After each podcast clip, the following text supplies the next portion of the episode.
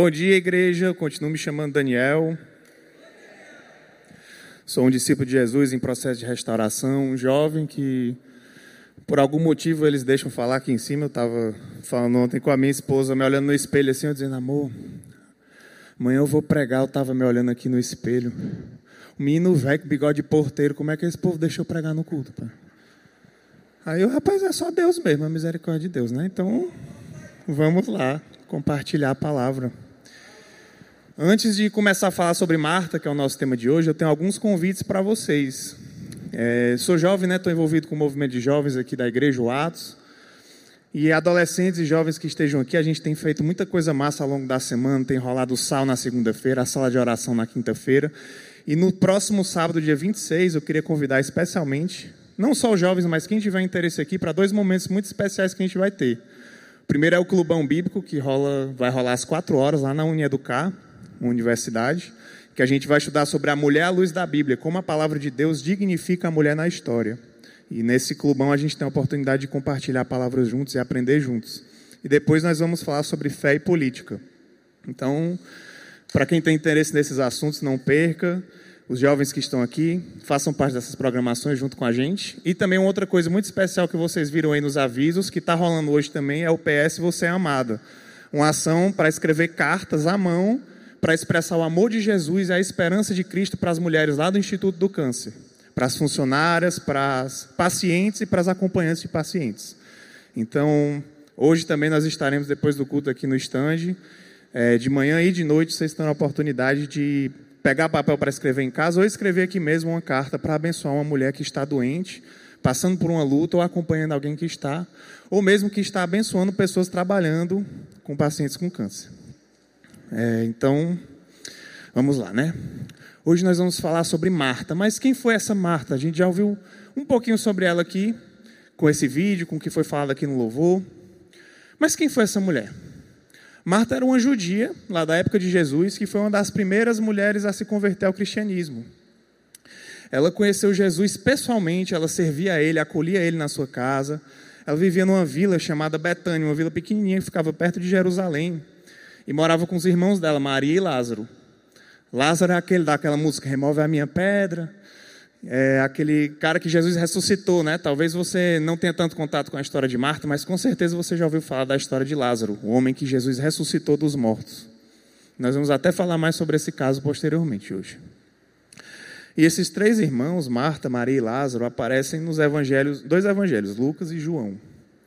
Em algumas passagens que eles interagem com Cristo, todos eram amigos de Jesus eles tiveram um papel muito importante como os primeiros propagadores do reino de Deus ali naquela época, os primeiros apoiadores do ministério de Jesus. E Marta, especialmente, ela é muito conhecida por uma característica específica. Ela era uma serva muito dedicada, uma pessoa que fazia muita coisa, mas que fazia tanta coisa que ela chegava ao ponto de perder a chance de aproveitar a companhia de Jesus e a presença de Deus por causa das atividades dela. Tenho certeza que ninguém aqui nunca passou por esse problema. Mas nós vamos ver que ela foi muito mais que isso. Que ela era uma mulher de muitas facetas e que a história dela na palavra de Deus tem muita coisa para ensinar a gente. Então vamos lá, né? O que é que o que é que a Bíblia diz sobre Marta? O que é que a gente pode extrair da palavra de Deus sobre ela? A primeira faceta que eu queria destacar dessa mulher é a clássica, né? É ativista, Marta ativista. Essa é a primeira característica, leitura que a gente conhece sobre essa personagem. Ela é uma mulher que nunca parava. E isso está sedimentado nas Escrituras, no primeiro relato que aparece nos Evangelhos sobre ela, que é em Lucas 10. Vamos ler aqui rapidinho essas passagens que dizem o seguinte: ó. Caminhando Jesus e os seus discípulos, eles chegaram a um povoado onde uma certa mulher chamada Marta os recebeu em sua casa. Maria, sua irmã, ficou sentada aos pés do Senhor, ouvindo a palavra. Marta, porém, estava ocupada com muito serviço. E se aproximando dele, perguntou: Senhor, não te importas que a minha irmã tenha me deixado sozinha com o serviço? Diga a ela que me ajude. Mas respondeu o Senhor: Marta, Marta, você está preocupada e inquieta com muitas coisas, todavia apenas uma é necessária. Maria escolheu a boa parte, e esta não lhe será tirada. Então veja, a palavra nos mostra uma Marta ativista que fazia tantas atividades que se perdia, perdia a oportunidade de simplesmente aproveitar uma situação única. E não é uma situação única, é única mesmo. É uma situação que talvez seja o maior privilégio que alguém já teve na história da humanidade. Receber o Senhor Jesus, o Salvador do mundo, Filho de Deus, na sua própria casa. Imagina aí, Jesus chega na sua casa, rapaz, eu quero jantar aqui hoje, eu quero conversar com vocês, eu quero ensinar vocês. Absorva tudo que eu tenho para ensinar. O homem que você adora, o homem que você escuta, que você lê sobre as palavras dele, de repente ele chega na sua casa e ele quer passar uma noite lá com a sua família. E aí você, em vez de ficar lá com ele, você passa a noite todinha fazendo tudo menos ficar do lado dele. Menos ouvir o que ele tem a dizer.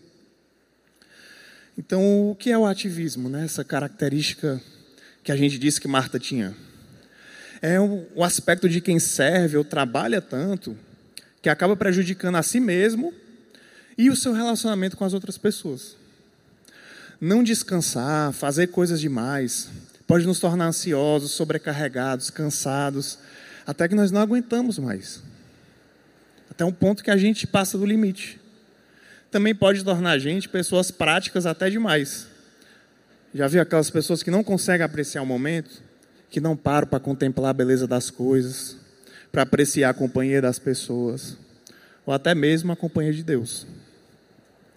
E além de tudo isso, essa ocupação exagerada causa problemas nas relações familiares, quebra casamentos, gera conflitos no trabalho, na igreja e muito mais. Você já se sentiu assim? Tenho certeza que, né, como eu disse, ninguém aqui nunca passou por isso, porque todos nós somos perfeitamente equilibrados. Mas talvez um ou outro aqui né, já tenha sentido assim, como se tivesse tanta coisa para fazer que os dias passam e você nem percebe. Como se você nunca tivesse tempo para contemplar, para apreciar o momento, para olhar a natureza, como essas árvores maravilhosas que a gente tem a oportunidade de ter aqui à nossa volta. Para orar, para pensar, ficar só parado pensando, para descansar, ficar deitado, apreciar um momento ao lado da sua esposa, do seu marido, da sua família ou até mesmo para ficar sem fazer nada. Às vezes a gente sente que o dia passa tão rápido que a gente não consegue fazer nenhuma dessas coisas, ou escolher não fazer nada mesmo. E eu vejo isso no meu dia a dia, eu vejo isso na minha própria vida. Quantas vezes eu não preferi resolver mais uma coisa, me envolver em mais um projeto, seja na faculdade ou até mesmo servir na igreja. Tantas e tantas vezes que eu negligenciava a minha família. E eu tenho é, uma, uma, mãe e uma esposa né, que, que lutam com ativismo um pouco. Escolhi uma esposa que é muito parecida com a minha mãe. As duas gostam muito de fazer coisas, gostam de fazer arte, gostam de resolver problema, gostam de produzir, gostam de falar, gostam de ensinar. Mas eu vejo nas duas um exemplo de mulheres que lutam com isso e que aprendem um momento de descansar. E dia após dia elas tentam entender a hora de fazer e a hora de parar. E aliás, mãe de forma geral, dona de casa de forma geral, vocês vão de convir comigo que é muito comum que passe por isso, né? Muitas vezes tem jornada dupla, trabalha fora, trabalha em casa, tem que fazer a comida, tem que ajeitar a casa, tem que arrumar a sala, tem que arrumar o quarto, tem que limpar, lavar a louça. E de repente parece que não tem tempo para simplesmente ficar ali com a família dela quando o marido chega do trabalho. Outro exemplo, né, clássico, estudante universitário. Quem aqui passou por universidade sabe como é que é. Se você não toma cuidado, você começa a viver uma dieta só de comer miojo e estudar a madrugada todinha. Então essa é a nossa tendência na sociedade de hoje, uma sociedade que é consumista, que é ativa, que vê o trabalho como o sentido de tudo. E a gente fala assim: "Ah, eu descanso quando eu morrer". Mas não é assim que é para ser. A necessidade de querer que tudo seja concluído, de ver tantas coisas urgentes ao mesmo tempo, faz com que a gente não termine nenhuma com excelência, não faça nenhuma com o nosso melhor e não consiga parar para apreciar o resultado, o fruto daquilo que a gente fez. Então nós precisamos escolher dia a dia quais são as nossas prioridades. E essa palavra que a gente leu sobre Marta mostra que a nossa vida com Deus também pode ser prejudicada quando nós não damos tempo para o descanso e para a presença dele. Aí eu pergunto aqui, é, quem aqui já ouviu falar do mandamento de guardar o sábado? Um monte de gente. Na época dos, dos antigos judeus, né? E, aliás, até hoje, os judeus mesmo seguem, né? O mandamento de guardar o sábado. Um mandamento que veio lá do Velho Testamento que dizia: olha, no sábado você vai descansar. O sabá, né? Que se eu não me engano vinha da sexta-feira à noite até o fim da tarde do sábado, do dia seguinte, que a gente conhece, né? Eles tinham que guardar, eles não podiam trabalhar, eles não podiam fazer esforço. Só que eles começaram a se apegar tanto a essa regra que ela se tornava um fardo sobre a vida das pessoas, em vez de uma oportunidade de bênção. Né? E aí Jesus foi questionado por isso, porque os discípulos dele colhiam comida para se alimentar no sábado porque ele curou a mão de, um, de uma pessoa que tinha uma mão deficiente, ele ofereceu cura a essa pessoa no sábado. E os fariseus foram lá, rapaz, como é que você está curando no sábado? Isso é um absurdo. Ele disse, não é permitido fazer o bem no sábado? Quer dizer que o sábado é para me escravizar, né? E aí ele fala uma frase, Marcos 2,27, o sábado foi feito para o homem, e não o homem para o sábado. Ou seja, o que, é que isso significa? Deus criou esse mandamento para nós e não a gente para cumprir mandamento. Ele, ele criou isso porque ele sabe que o descanso não é um fardo, não é uma imposição. Não é mais o, o sábado não é simplesmente mais um mandamento para a gente cumprir cegamente. É por isso que Jesus ressignificou isso explicou o princípio por trás. Na verdade, o descanso, independente de ser no sábado ou, ou não, é uma bênção para nós, é uma coisa essencial para a nossa saúde, para o nosso bem-estar, para a nossa vida espiritual. Só que Marta, naquele momento, não conseguiu perceber esse princípio por trás das regras. Talvez ela até guardasse o sábado, mas nos outros dias ela estava lá fazendo coisa sem parar, compensando talvez o descanso que ela teve no sábado. E aí o que, é que adianta? Ela ficar morta seis dias por semana e descansar no sábado só para tentar recuperar um pouquinho do que ela perdeu. Então a questão não é o dia da semana, é o equilíbrio, é o descanso. Ela não foi capaz de aproveitar essa benção. O próprio serviço dela a cegou para suas para a contemplação do momento e tornou ela refém das suas obrigações e afazeres. Vai ter uma mosca aqui enchendo meu saco, subindo na minha cara direto. Então, dessa forma, a gente consegue perceber que até o nosso serviço pode se tornar um motivo de pecado. Você já pensou? Que o seu servir a Deus, o seu servir às pessoas pode ser um motivo do seu pecado? Tem um livro chamado Deus que Destrói Sonhos, do Rodrigo Bibo, que eu acho muito interessante essa perspectiva que ele traz. Ó. Vou ler aqui um pedacinho para vocês. Ele diz o seguinte: ó, A reflexão central deste livro é apontar para a necessidade de reconhecer o senhorio de Cristo em nossa vida. Entender que nós somos escravos, submetidos a uma missão que afeta tudo o que somos e fazemos. Se nós não considerarmos essas coisas em nossa caminhada, podemos ter os sonhos mais nobres, como ser pediatra e trabalhar nos postos de saúde de regiões carentes, mas eles talvez não glorifiquem a Deus. Como bem frisou Iago Martins, aí ele cita um livro do Iago. Infelizmente, nós frequentemente temos a, temos a sensação de que se estivermos fazendo algo bom, então nossas motivações estão acima de qualquer questionamento. Muito pelo contrário. Não há melhor lugar para esconder nossas más motivações do que no serviço ao próximo. Aqui termina a citação do Iago, de um livro chamado Você Não Precisa de um Chamado Missionário. Aí volta para o Bíblia, ele encerra assim: ó. Aquele que sonda o nosso coração conhece nossas motivações. E acredite, se não nos dobrarmos ao Senhor, seremos conduzidos pela ambição e nossas motivações serão más, mesmo que à primeira vista sejam pareçam boas. Então vejam, o ativismo desliga o propósito, ele causa a perda da satisfação e da alegria em servir. Mas a pessoa permanece servindo, ela não para, ela continua executando, continua fazendo, sem perceber que ela nem lembra mais o motivo pelo qual ela está fazendo aquilo. As motivações são cada vez mais enfraquecidas ou deturpadas. Então, até aquilo que parece feito com boas intenções, para ajudar as pessoas, para glorificar a Deus, pode acabar se tornando um problema quando nós estamos mais preocupados, por exemplo, com o fazer do que o estar, com a atividade ou o evento do que com propósito, ou até com reconhecimento, em vez da glória e da honra a Deus. E nesse ponto a gente conhece uma nova faceta de Marta, que talvez a gente, olhando para essa passagem, a gente consegue perceber outras características dela. Ela não era só ativista, Naquele momento, ela também era a Marta que se comparava e queria reconhecimento. Vejam só, o serviço dela estava afastando a motivação dela do saudável. O serviço dela, de certa forma, estava até desviando ela dos planos de Deus. E pode fazer o mesmo com a gente, quando a gente faz para ser visto, reconhecido, alimentar o nosso próprio ego. Embora ela estivesse ajudando com afinco, a revolta dela com Maria expõe uma coisa muito interessante. Ela não aceitava o fato da irmã dela estar ali aproveitando a presença de Jesus.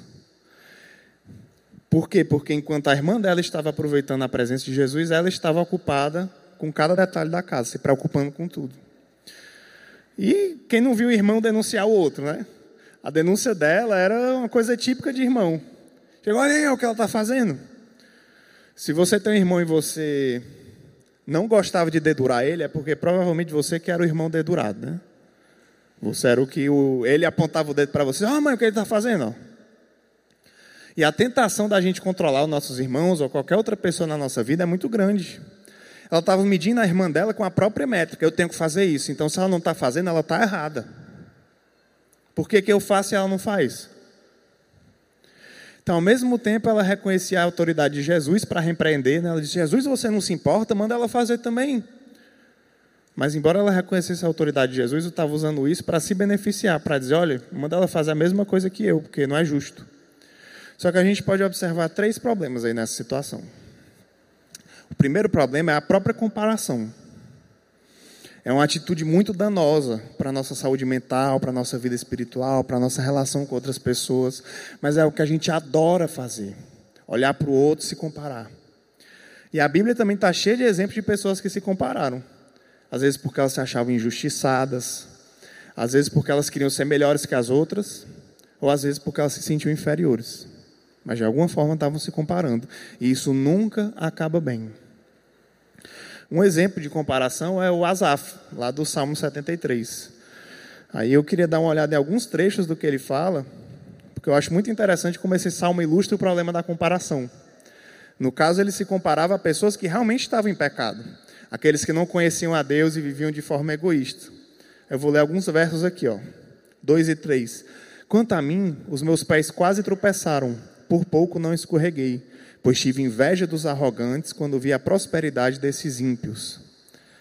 Verso 12 a 14. Assim são os ímpios, sempre despreocupados, aumentam suas riquezas. Certamente me foi inútil manter puro o coração e lavar as mãos na inocência pois o dia inteiro sou afligido e todas as manhãs sou castigado. Ele se sentia injustiçado e se comparava, rapaz, tem outras pessoas que praticam o mal e estão se dando bem. E ele diz, ó, verso 16: Quando eu tentei entender tudo isso, achei muito difícil para mim, até que eu entrei no santuário de Deus, então compreendi o destino dos ímpios. Certamente os põe em terreno escorregadio, os fazes cair na ruína. Como são destruídos de repente, completamente tomados de pavor. Como, quando meu coração estava amargurado e no íntimo eu sentia inveja, agi como insensato e ignorante. Minha atitude para contigo era de um animal irracional. Contudo, sempre estou contigo. Aí ele se converte aqui, né? Ele diz: Agora eu entendi. Eu não preciso me comparar com eles, porque eu sempre estou contigo. Tomas a minha mão direita e me sustens. Tu me diriges com o teu conselho e depois me receberás com honras. A quem tenho no céu senão a ti? e na terra nada mais desejo além de estar junto a ti. O meu corpo, o meu coração poderão fraquejar, mas Deus é a força do meu coração e a minha herança para sempre. O que é que Asaf aprendeu aqui? Que ele precisava confiar em Deus, olhar para ele, não para as outras pessoas. A comparação, a própria palavra de Deus nos mostra isso, ela nos traz comparativas, aliás, nos traz expectativas irreais. Ela alimenta a nossa raiva, o nosso senso de justiça, ela atiça a nossa vontade de controlar as coisas e as pessoas. E tem vários outros exemplos na palavra de Deus. Caim e Abel. Caim mata o próprio irmão Abel, porque fica comparando a oferta dele com a de Abel. A de Caim não foi aceita, porque não foi feita de bom grado, a de Abel foi aceita. Esaú e Jacó, os irmãos que se comparavam. Esaú era o mais velho, mas Jacó tenta tomar o lugar dele, da herança. Jacó era preferido da mãe, Esaú fica com raiva. Enfim, José e seus irmãos, seus irmãos se comparam com José porque ele também era o favorito do pai. porque ele tinha aquela túnica especial, porque ele era o caçula, a ponto de vender ele como escravo, planejarem matá-lo. Tudo isso por quê? Porque não conseguiam olhar para como eles são vistos diante de Deus. Preferiam olhar para como as outras pessoas são tratadas. E aí o apóstolo Paulo, em 2 Coríntios 12, ele nos alerta sobre isso. Aqueles que se comparam e se vangloriam, ele diz o seguinte, ó. Aliás, desculpe, 2 Coríntios 10. Não temos a pretensão de nos igualar ou de nos comparar com alguns que se recomendam a si mesmos. Quando eles se medem e se comparam consigo mesmos, agem sem entendimento. Contudo, quem se gloriar, glorie-se no Senhor. Pois não é aprovado quem a si mesmo se recomenda mas aquele a quem o Senhor recomenda. Então a gente não tem que sair por aí fazendo propaganda do que a gente faz, fazendo propaganda de quem a gente é, dizendo: Olha aí, Senhor, minha irmã não está fazendo, mas eu estou fazendo. Eu estou servindo e Fulano não está. Eu sou crente, Fulano não é. Eu leio a Bíblia todo dia, ele só lê uma vez por semana. E nisso aí a gente começa a entrar numa espiral de comparação. E quando você não conseguir e quando você que estiver caído, aí você começa a se comparar e se sentir inferior, inferior, porque você sempre se mede pelos outros. E não pela sua própria relação com Deus, não por como Deus te vê. Fica claro pela história de Marta e por todos esses outros exemplos que a gente falou, que a gente não deve tomar o outro como referencial. A gente precisa assumir a nossa identidade, entender como Deus nos fez, viver de acordo com os nossos dons ao mesmo tempo em que nós reconhecemos e combatemos as nossas próprias falhas de caráter. Marta falhou nisso. Ela tinha um dom maravilhoso do serviço. Mas ela não observou a falha de caráter dela do ativismo. E por isso ela começou a se comparar com a irmã e dizer: Olha, ela não faz que nem eu. Porque ela esperava demais da irmã. A comparação nos leva a um momento decisivo entre três opções: ser aquilo que Deus nos criou para ser, desejar ser mais ou se vê como menos? Qual das três que você quer escolher? Eu prefiro a cada dia tentar ser parecido com o que Deus quer que eu seja, com o que Deus me criou para ser. Muito embora isso seja bem difícil. A tendência é a gente ou querer ser mais ou achar que é menos. Né? O segundo problema na atitude de Marta foi a forma como ela expressou a indignação com a irmã, exercendo julgamento contra ela, denunciando ela publicamente, em vez de tratar o problema que tinha com ela. E a gente pode até supor que não foi a primeira vez que isso aconteceu, né? Talvez fosse uma característica que acontece no dia a dia delas, pelas próprias é, características das personalidades das duas. Talvez Marta sempre fosse assim, cheia de sempre fazer tudo, e ela estava cansada de fazer isso, enquanto Maria estava aparentemente para ela né, no bem bom, tranquila. Só que ela chega na frente de todo mundo, acusa a irmã, expõe publicamente um problema pessoal das duas e pede que Jesus a repreenda imediatamente. Você não se importa? Manda ela fazer. Infelizmente, Marta acho que não teve a oportunidade de ler Mateus 18, né? porque os evangelhos não tinham nem sido escritos ainda. Mas esses princípios já existiam, eram reais, eram corretos. E talvez ela até já tivesse ouvido Jesus ensinando isso. Se ela pudesse ler essas passagens aqui de Mateus 18, ela teria aprendido que a exortação deve começar de forma privada, pessoal e com compaixão não com acusação pública. Jesus ensinou isso. Ó. Se o seu irmão pecar contra você, vá e a sós com ele mostre o erro. Se ele o ouvir, você ganhou seu irmão. Mas se ele não ouvir, leve consigo mais um ou dois outros, de modo que qualquer acusação seja confirmada pelo depoimento de duas ou três testemunhas. E se ele se recusar a ouvi-los, ainda assim, conte à igreja. E se ele se recusar a ouvir também a igreja, trate-o como pagão ou publicano. Mas Marta já chegou, olha, está errado, Maria. Mas não foi só a forma como ela falou que estava errado. O conteúdo também estava errado. E esse foi o terceiro problema. A motivação para aquilo ali, além da comparação, era a busca do reconhecimento para si. Como a gente já viu, ela estava julgando a irmã dela porque não fazia as mesmas coisas que ela. Mas na verdade, o que talvez estivesse por trás dessa indignação era ela ver que Maria estava aproveitando a presença do Senhor, estava realmente recebendo um prêmio por não trabalhar naquele momento. Ela estava sendo recompensada por simplesmente estar ali. Enquanto Marta fazia tudo aquilo, organizava a casa, servia e tudo, e não via o fruto, não apreciava o momento. E aí vamos lembrar o que é que Marta diz a respeito de Maria. Senhor, não te importas que minha irmã tenha me deixado sozinha com o serviço? Diga que me ajude. Então ela reclamava da suposta preguiça de Maria, enquanto ela mesma deixava de aprender com os ensinamentos de Jesus porque não parava quieta. Ela queria ser vista. Não te importas? Ela queria saber se Jesus se importava. Se importava com o quê? Com o trabalho que ela estava fazendo. E nesse sentido, é, o serviço dela começou a torná-la crítica às outras pessoas, se comparando e adquirindo um tom de superioridade. Agora, tudo bem, a gente pode olhar e dizer: o sentimento de Marta é legítimo. Né? Ela queria ser vista por Jesus, ela queria se sentir útil, ela queria que a irmã fizesse alguma coisa para contribuir. Quantos de nós não sentiria da mesma forma numa situação dessa, em que você está fazendo tudo na casa e outra pessoa não está fazendo nada? O, é, a, por exemplo, a mulher está lá lavando a louça, limpando a casa, o marido está lá só no videogame, Netflix, né? Alguém já passou por isso? Pode acontecer o contrário também. Tem um fé que tem uns maridos aqui que lavam a louça, né? Amém? Achei fraco esse amém. Acho que os caras estão lá lavar a louça, não. Qualquer um de nós provavelmente ia se sentir assim quando visse que a outra pessoa está fazendo menos. Então era legítimo o sentimento, mas não era correto. O próprio Jesus expõe isso. Por que, que não era correto? Porque Marta não havia percebido que as expectativas dela sobre Maria não combinavam com as expectativas do próprio Senhor sobre ela. Aliás, as expectativas de Marta sobre si mesma não combinavam com a de Deus. Ela se impôs um fardo que nem o próprio Cristo queria impor a ela. Isso me lembra o que Jesus falava sobre os fariseus. Eles impõem fardo sobre as pessoas que Deus não quer impor. Ela estava fazendo a mesma coisa consigo mesma, a pobre. Fazendo mais coisas do que o próprio Deus exigia, quando Ele queria só que ela estivesse ali naquele momento, apreciando a presença dEle.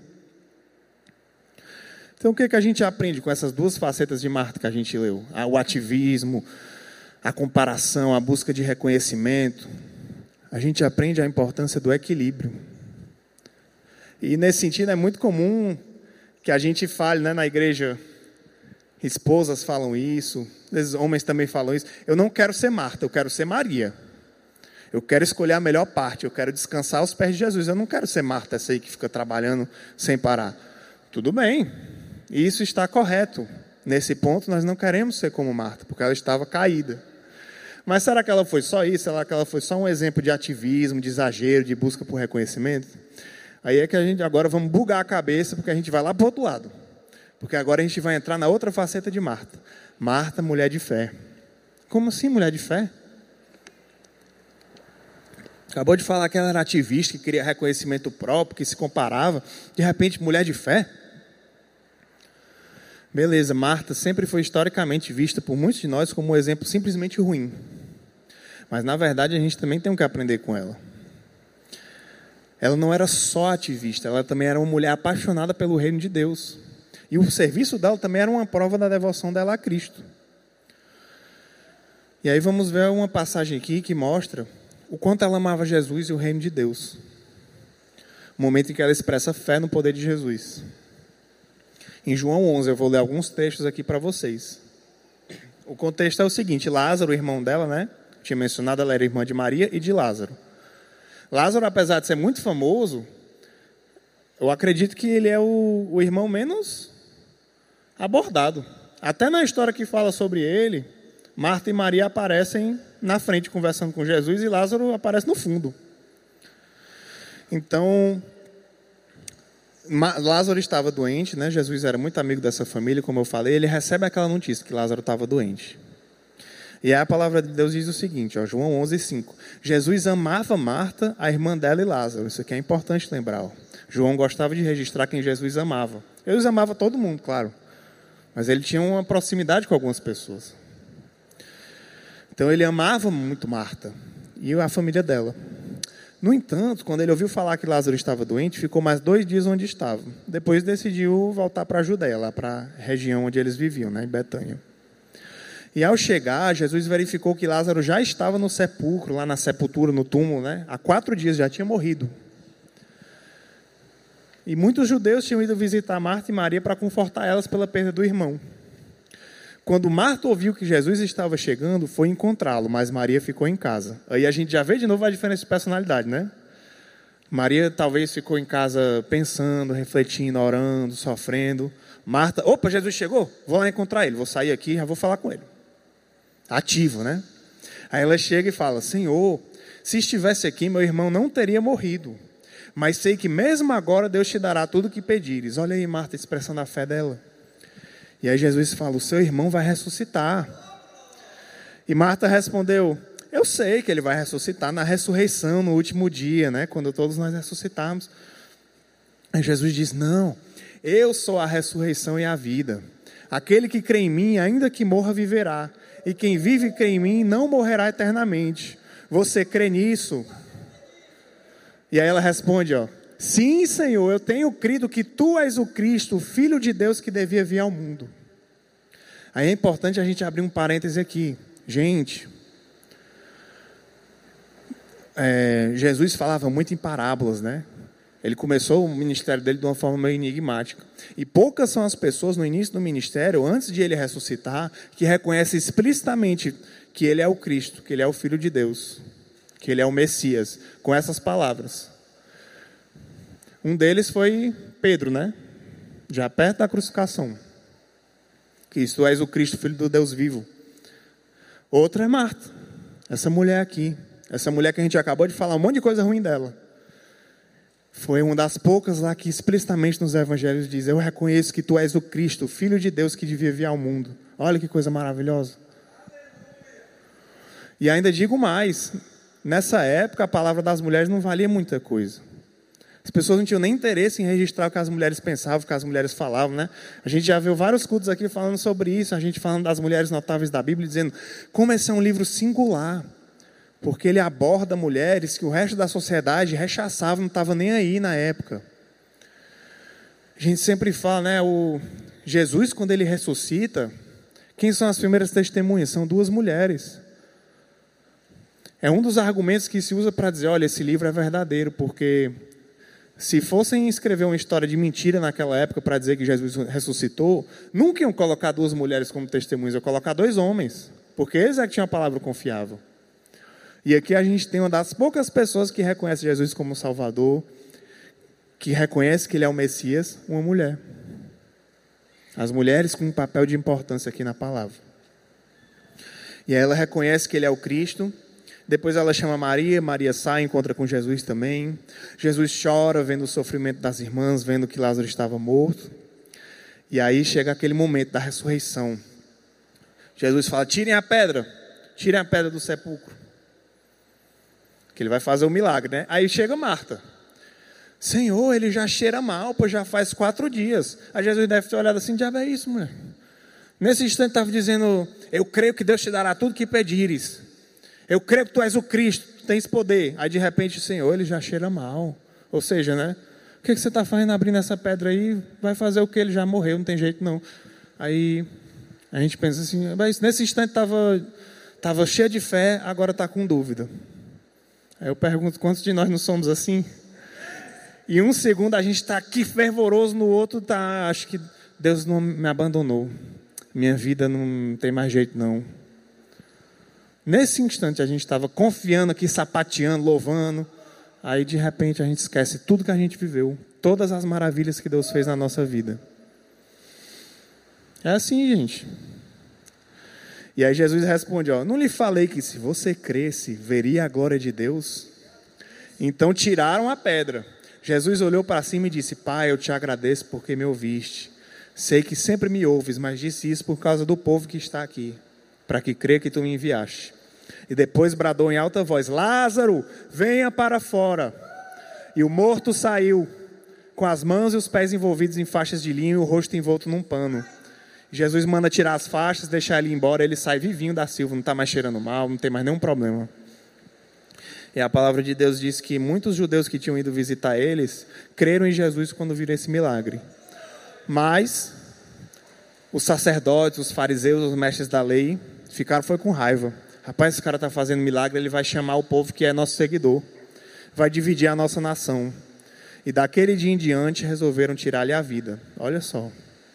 Jesus sabia que esse milagre ia trazer mais perseguição sobre ele. Quanto mais sinais ele fazia, mais os mestres da lei o odiavam. E mais eles queriam destruí-lo. Mas Jesus vai e faz. E nesse exemplo a gente viu quem é a personagem que mais aparece, quem é a personagem que mais conversa com Jesus? É Marta. Marta confia em Jesus e afirma crer que ele é o Messias que viria salvar o mundo. Então, essa mesma mulher que a gente viu com todos aqueles problemas, foi uma mulher que demonstrou fé em Cristo. Foi uma mulher que João registrou como uma das primeiras a falar do Messias. Mas, apesar disso, ela ainda relutava. Como muitos de nós, ela relutava em esperar que um milagre se realizasse ali. Uma hora ela cria, outra hora ela já não cria mais. E aí já já a gente fala mais sobre isso. Antes disso, tem uma última faceta que eu queria apresentar de Marta, que é a Marta serva apaixonada. A gente falou da Marta ativista, essa é a versão ruim do serviço. Mas Marta era uma serva apaixonada, era uma serva por, por personalidade, ela gostava de servir. E depois desse episódio aí que a gente leu, Marta aparece novamente servindo a Jesus no capítulo seguinte João 12. Eles, é, Jesus vai a Betânia de novo, vai visitar eles, vai para a casa de Lázaro, né? E é logo antes da Páscoa onde ele ia ser crucificado. E a palavra diz assim, ó, João 12. Seis dias antes da Páscoa, Jesus chegou a Betânia, onde vivia Lázaro, a quem ele ressuscitou dos mortos. Ali prepararam um jantar para Jesus. Marta servia, enquanto Lázaro estava à mesa com ele.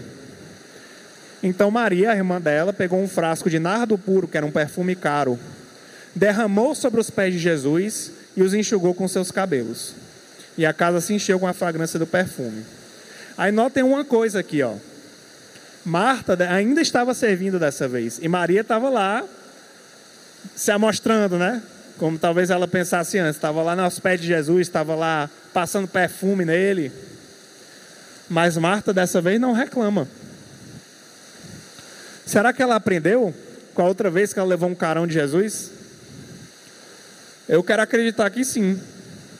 Eu quero crer que Marta, naquela situação de Lucas lá, aquela palavra ali não voltou vazia no coração dela. Quando Jesus disse: Não reclame da sua irmã, ela escolheu a melhor parte. Ela provavelmente pensou bem sobre aquele ensinamento. E nesse dia aqui, não sei quantos conhecem essa história aqui. Maria lava Jesus né, com perfume. E aí Judas vem reclamar. Dessa vez não é Marta, é Judas. Chega, rapaz, ela está gastando esse perfume caríssimo, podia vender e dar para os pobres. Só que ele fala isso porque ele gostava de roubar o dinheiro dos pobres, né? Uma parte do dinheiro das doações lá. Mas outros discípulos também pensam mesmo, rapaz, é verdade. E aí Jesus diz: não, ela está me preparando para o meu fim, né? Ele sabia que ele ia morrer em breve. E ele sabia que aquilo ali era um ato de amor dela. E aí note que Judas reclamou, os discípulos se indignaram, mas Marta não fala nada. Talvez ela já estivesse aprendendo finalmente o equilíbrio de servir fielmente, de fazer o melhor, oferecer casa, comida, o melhor tratamento, como ela sempre faz, sem reclamar da irmã porque não estava fazendo alguma coisa. Aí você me pergunta assim: tá bom, então Daniel, afinal, Marta era um exemplo bom ou ruim? Ela era um ativista ou era uma serva apaixonada? Como é que é essa história aí? Você fica falando, fala mal, depois fala bem, fala mal, fala bem. Eu pergunto por que ela não pode ser as duas coisas? Será que a gente não é muito rápido em julgar essa personagem, dizer que nós não queremos ser Marta, quando na verdade ela é muito parecida com a gente? Ela é uma pessoa que luta para encontrar o equilíbrio e eu acredito que a maioria, se não todos aqui, estão constantemente lutando para encontrar o equilíbrio. Eu sei que eu estou. Então, essas nuances da, minha, da vida dela, que para mim fazem ela uma personagem interessante, que faz com que muitos de nós, seja mulheres ou homens, possam se identificar com ela. Ela é humana, ela é verdadeira, ela é aquela que primeiro age, depois reflete, que fala mesmo, que reclama, se chateia, que crê, mas também duvida mas que no fim das contas, diante de todas essas imperfeições, ela tem no coração o desejo de agradar ao Senhor e de servir as pessoas. Então eu posso resumir de uma forma: Marta é uma mulher em restauração. Ela não é uma mulher do mal, não é uma mulher maligna, ela não é uma mulher perfeita. Ela é uma mulher em restauração. É uma mulher que estava lutando entre a versão egoísta, ativista, instável dela e a versão altruísta, serva, equilibrada. A prova disso é a fé que ela demonstra no Senhor. A prova disso é como ela acolhia o Senhor Jesus na sua casa. E esse paradoxo que a gente vive entre essas inclinações, atitudes, motivações opostas é ilustrado numa fábula famosa dos dois lobos. Eu não sei quem já conhece aqui. É um provérbio indígena. Ele tem várias versões, mas eu vou ler aqui uma versão resumida dele. Diz assim, ó: Um jovem índio Cherokee, tomado de raiva por um amigo, procurou um velho sábio para um conselho. Ele disse o seguinte: O sábio disse o seguinte, né? Eu também, às vezes, sinto ódio daqueles que praticam injustiça. Existe uma luta dentro de mim, uma batalha terrível entre dois lobos. Um lobo é mau, ele é a raiva, a inveja, o arrependimento, a arrogância, o arrependimento no mau sentido, né, das coisas erradas que a gente faz. A arrogância, o ressentimento, a inferioridade, a superioridade e o ego. Mas o outro lobo é bom. Ele é a alegria, a paz, o amor, a esperança, a serenidade, a humildade, a gentileza, a benevolência, a empatia, a generosidade, a verdade, a compaixão e a fé. A gente tem esses dois lobos dentro de nós lutando. E aí o neto ficou a pensar o que aquele mestre disse, né, e perguntou: qual dos lobos que vence? E ele respondeu: aquele que eu alimentar mais. Marta era só mais uma dessas pessoas que, como nós, tem dois lobos lutando dentro dela. Só que na igreja a gente tem outra nomenclatura para isso, né? a gente chama de carne e espírito. O seu lado espiritual, o lado que vem de Deus, é o lado que possui bondade, que possui amor, que possui altruísmo. E o seu lado carnal é o dos desejos insaciáveis do seu coração, pecaminosos, da vontade de fazer o mal, do egoísmo. Marta tinha essas duas, esses dois lados, esses dois lobos. Marta tinha carne e espírito como nós temos. E é interessante pensar que a maior dificuldade dela estava conectada justamente com a maior qualidade, que é o serviço ao reino.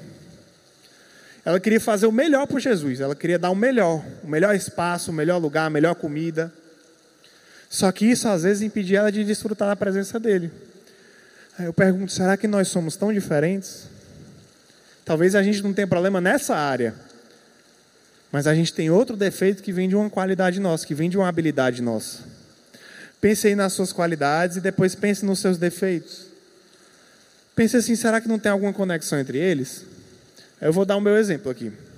Eu sou uma pessoa pacificadora, eu não gosto de conflito, eu, eu gosto de diálogo. Eu gosto de conversar, eu gosto de resolver, eu gosto de paz. Em compensação, como eu tenho essa característica, eu luto com a insegurança o medo do que, é que os outros vão pensar de mim, o medo das pessoas ficarem com raiva de mim, de eu falar uma coisa que elas não gostam. Por quê? Porque eu não quero desagradar, porque eu não quero conflito. Outro exemplo, eu sou criativo, eu gosto de muitas coisas diferentes. Eu gosto de escrever, gosto de compor, de ler um monte de coisa, de cinema, de música, de teologia, um monte de coisa. Só que essa característica que muitos olharem assim, ah, coisa legal, o cara gosta de várias coisas, ele gosta de ler um monte de coisa, mas também faz com que eu não me aprofunde em nada, com que eu queira conhecer de tudo um pouco e não consiga escolher uma coisa para ir a fundo, com que eu não consiga me planejar, me organizar nos meus objetivos. Então eu luto com essa dicotomia daquilo que me caracteriza positivamente, das minhas habilidades, que estão conectadas com minhas maiores lutas. Então, frequentemente, a nossa luta e a nossa força são duas faces uma mesma moeda. Com ela da mesma forma, né? O serviço e o ativismo. Isso significa que a gente não precisa demonizar o serviço de Marta, né? A gente não precisa demonizar o fazer, o realizar. A gente precisa colocar ele na ótica certa, do equilíbrio, do prazer em servir, do se doar, do se sacrificar. A gente tem que saber a hora de fazer e a hora de parar, a hora de agir, a hora de descansar, a hora de transmitir, a hora de absorver, a hora de doar, a hora de receber, a hora de produzir, a hora de apreciar, a hora de realizar a hora de esperar. E isso lembra Eclesiastes 3, né? Salomão diz: Tudo tem seu tempo determinado, há tempo para todas as coisas debaixo do sol. A gente não precisa resolver tudo agora, a gente não precisa deixar tudo para depois. É equilíbrio, né? É o pessoal do louvor, se quiser, já pode ir subindo. Então, olha só, Cristo amava tanto essa família que mesmo ele sendo perseguido na região, ele foi lá para encontrar e cuidar deles. Ele foi, conversou com Marta, estimulou a fé dela em si, estimulou a fé dela no milagre. Ele se emocionou com o sofrimento das irmãs, chorou pela morte de Lázaro. E ele ressuscitou Lázaro, mesmo sabendo que esse milagre ia chamar ainda mais a atenção dos fariseus para matá-lo. As duas irmãs, Marta e Maria, são mostradas como exemplos das primeiras cristãs. As duas. São as primeiras mulheres, algumas né, das primeiras, tiveram outras, que acolheram e conviveram com Jesus, que receberam os primeiros membros da igreja de Cristo nas suas casas. Cada uma tinha suas características e cada uma nos traz ensinamentos. Maria nos ensina o valor do descansado, habitar na presença de Deus. Marta nos ensina o valor da restauração, o valor de buscar o equilíbrio, o valor de servir, mas também de tentar não exagerar naquele serviço. Quando a gente olha para Maria, a gente aparentemente só vê características legais, positivas.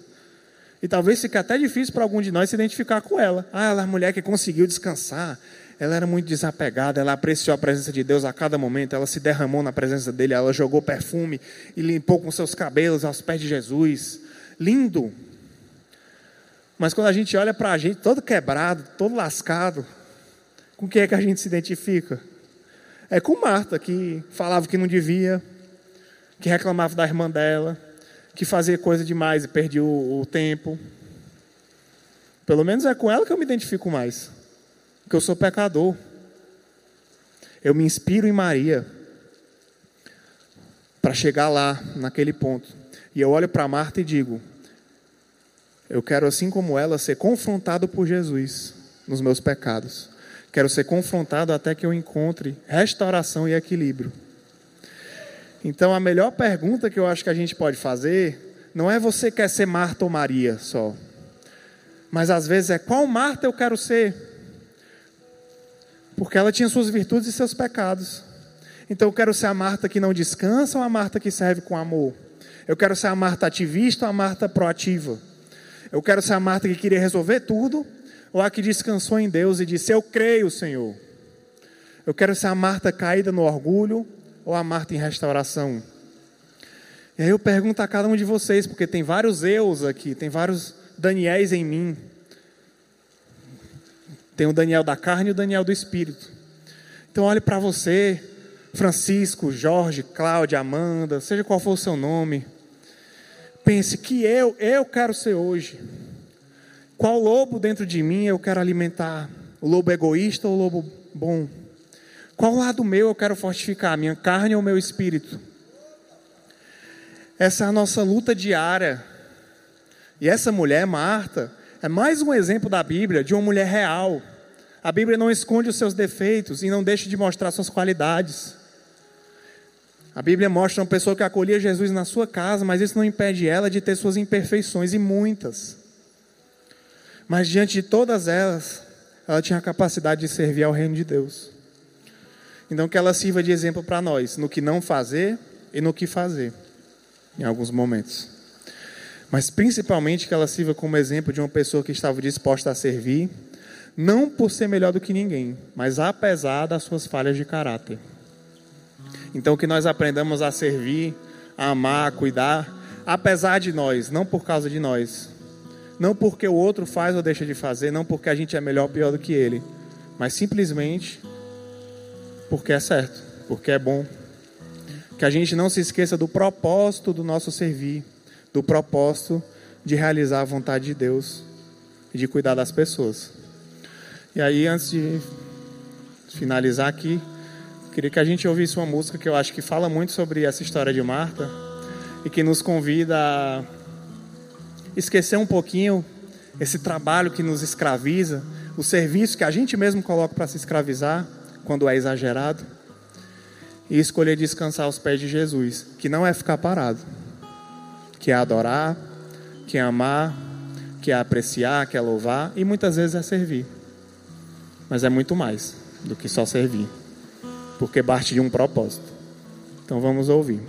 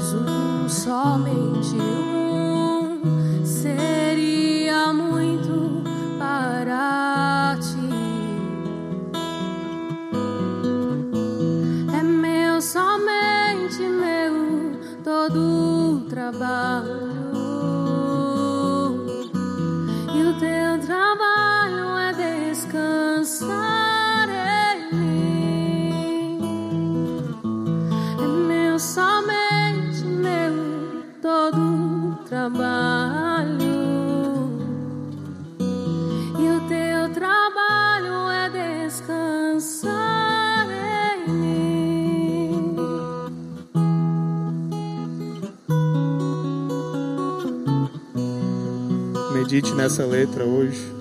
Não temas quando enfim tiveres que tomar decisão.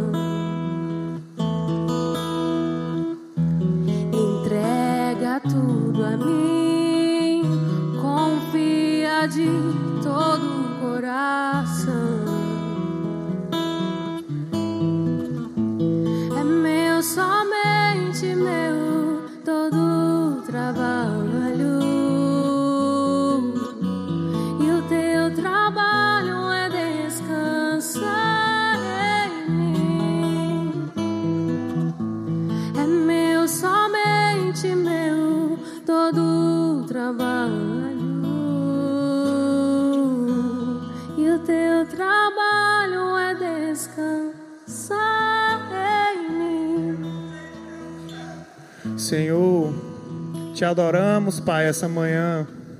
Bendizemos o teu nome, ó Pai, pois tu és santo e maravilhoso, Deus. Te agradecemos, Senhor, porque hoje tu nos ensina, Pai, muitas lições. A hora de descansar e a hora de fazer, Pai. A hora de servir, a hora de olhar e dizer: Eu preciso da tua presença, eu e o Senhor, Pai, no secreto. A hora de falar e a hora de calar, a hora de enfrentar e a hora de receber o confronto de Deus. Te peço, Senhor, que os corações sejam confrontados essa manhã, Paizinho. Que o Senhor fale a cada um, conforme a sua luta. Para alguns, talvez seja fazer demais, servir demais, nunca parar. Talvez para outros seja o oposto de Marta, seja nunca fazer nada, seja um marasmo, seja ficar parado demais, seja não ter coragem de servir, não ter coragem de amar, de fazer alguma coisa pelo próximo. Que em cada extremo, Senhor, a gente consiga olhar para Cristo no centro e voltar para o equilíbrio. E lembrar do tempo determinado de cada coisa, Senhor. E lembrar que o nosso maior trabalho é descansar os teus pés, Senhor, te adorando e ouvindo a tua palavra. Obrigado, Senhor, que hoje o Senhor nos ensina o valor de cada momento. Não existe um mais importante que o outro. O de fazer pelo corpo, o de receber o ensino, de receber o amparo, o de descansar os teus braços, Senhor. E que a gente aprenda, Senhor, que descansar os teus braços não é se eximir de fazer qualquer coisa, não é ficar quieto. É justamente fazer tudo com o propósito correto, te adorar, Senhor.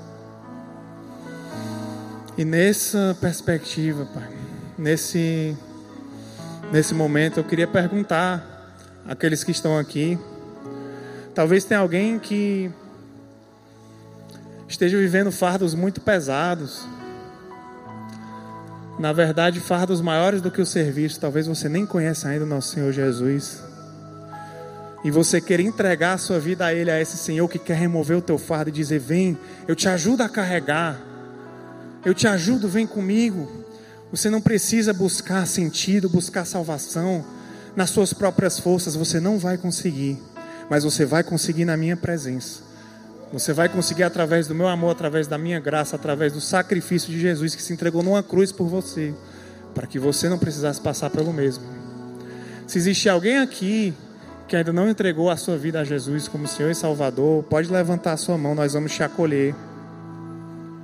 Não tenha medo. Glória a Deus, aleluia. Deus te abençoe. Se tiver mais alguém, a sua hora é agora, a hora de descansar aos pés de Jesus.